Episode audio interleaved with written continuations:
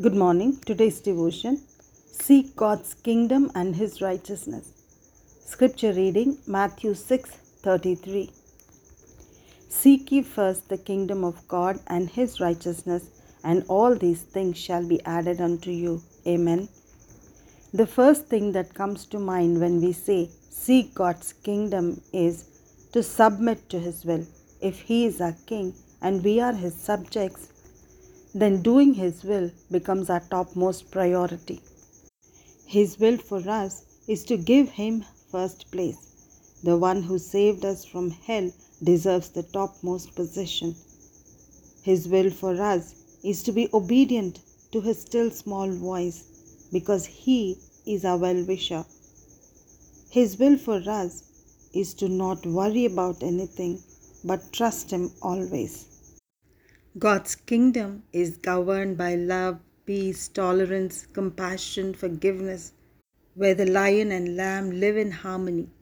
There is no dominance, no mastery, no exploitation.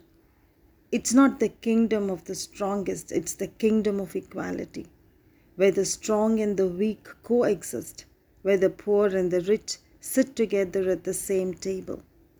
This is the kingdom of God we are seeking and his righteousness.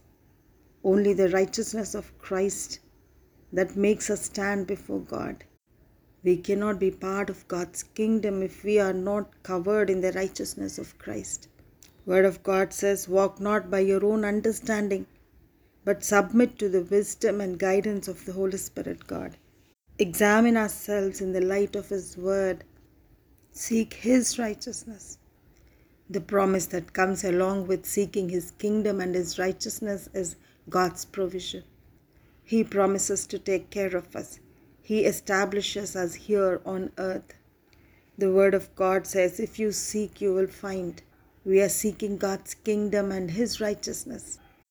When our focus shifts from the worldly things to the things above, God's peace that passes all understanding guards our hearts and minds.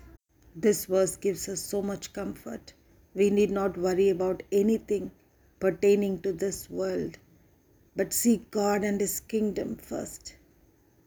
And all these things will be added unto us. Let our focus be on doing God's perfect will in our lives, to work for the expansion of His kingdom. This verse is a call to move into the spiritual realms, to become part of God's kingdom governed by His rules, live in His righteousness, and receive not only spiritual but also physical blessings. Amen.